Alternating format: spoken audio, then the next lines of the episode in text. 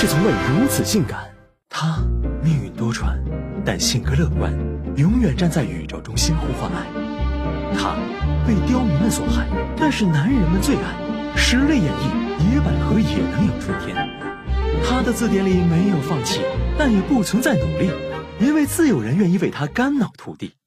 她就是玛丽苏，一个集真善美于一身的女子。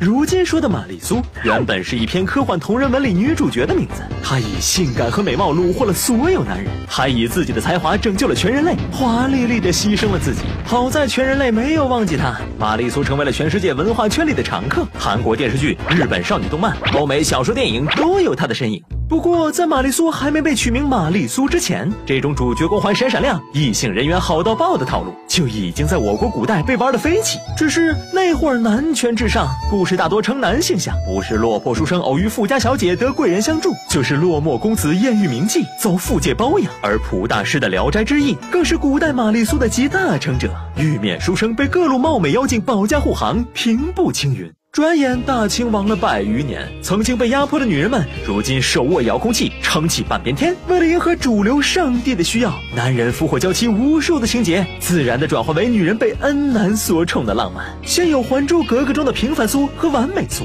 双苏合璧，后有四个高富帅，心系屌丝女，苏花各路小年轻。玛丽苏剧开始在国内荧屏攻城略地，一部玛丽苏剧倒下去，千千万万部站起来。就连所谓的大女主戏、职场戏、谍战戏，也只是换个场景、换种 CP，打到升阶关键，还是要用爱发电。而玛丽苏能风风火火的流行百余年，是因为人民群众需要它。都说十个人生九个难，还有一个特别难。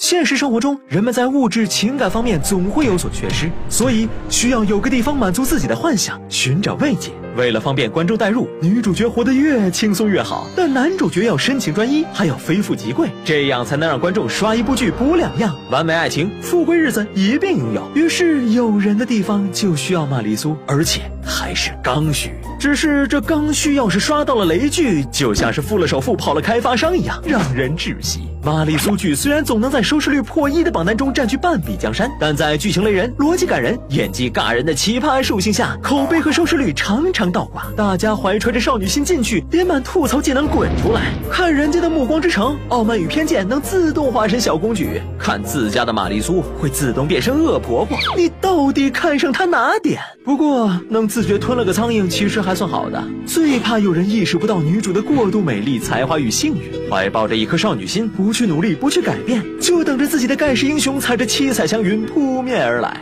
要是真把生活过成了角色扮演，恐怕会永远活在苦等男主的前半集了。